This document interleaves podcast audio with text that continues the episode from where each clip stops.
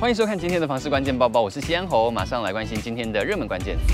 今天的热门关键字：买房生贷。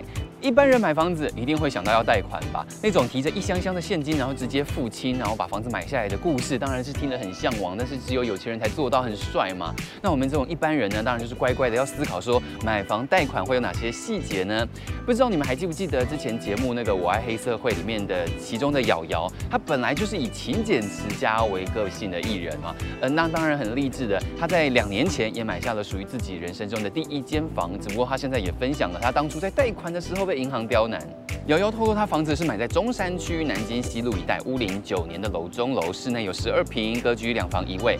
他就提到，艺人贷款其实没有想象中好贷诶，因为银行非常刁难他，因为他的职业收入不稳定，没有固定的薪转，而且他自己呢，为了省钱，也从来不办信用卡，只花现金。结果这样一来，银行反而没有办法认证他的信用程度。当时银行是看着他的存折簿，然后一笔一笔的问他这些款项的来源，直到认为他的存款确实足够买房，现金缴清也没问题。结果他就被银行认证是那种资产型人士，没有想到竟然会卡在这一关。所以瑶瑶就建议喽，你买房前其实你可以申请一下信用卡，增进个人的信用，或是有固定的薪转证明，跟银行贷款就会轻松许多。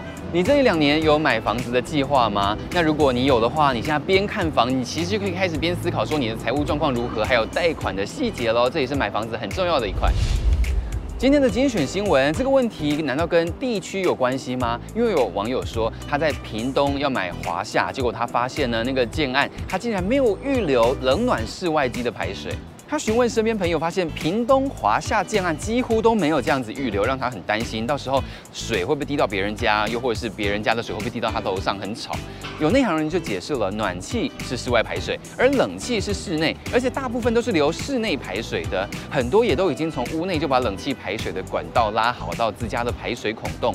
不过比起这个细节，大多网友都是纷纷建议，你找房子不仅要挑好格局，更重要的你要挑好的建商，才会有整体的保障。那如果家里很不幸的还是有漏水的问题，除了赶快要找装潢的水电，是不是其实也会很赶快想找楼上的一起来解决呢？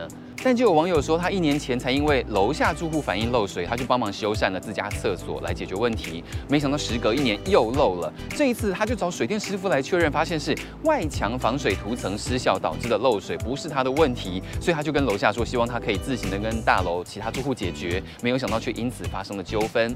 物业管理专家郭继子也解释了这漏水的原因就责，如果是共同壁啊、楼地板或是其他之内的管线，维修费用理应是要共同来。一起负担的。再来关心桃园青埔特区这几年特别有话题，非常热闹，而且什么都有。但是现在有人发现说，哎呦，那里好像没有传统市场。青埔该不该有传统市场，引发在地人看法两极。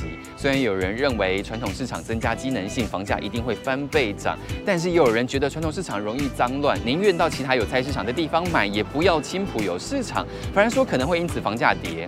对此，其实市长郑文灿也有回应，他是说未来可以研拟辅导商业用地来作为居民的民市场使用，将会请交通局视当地居民需求招商规划。那到底有没有可能？看来还会经过一番热烈讨论。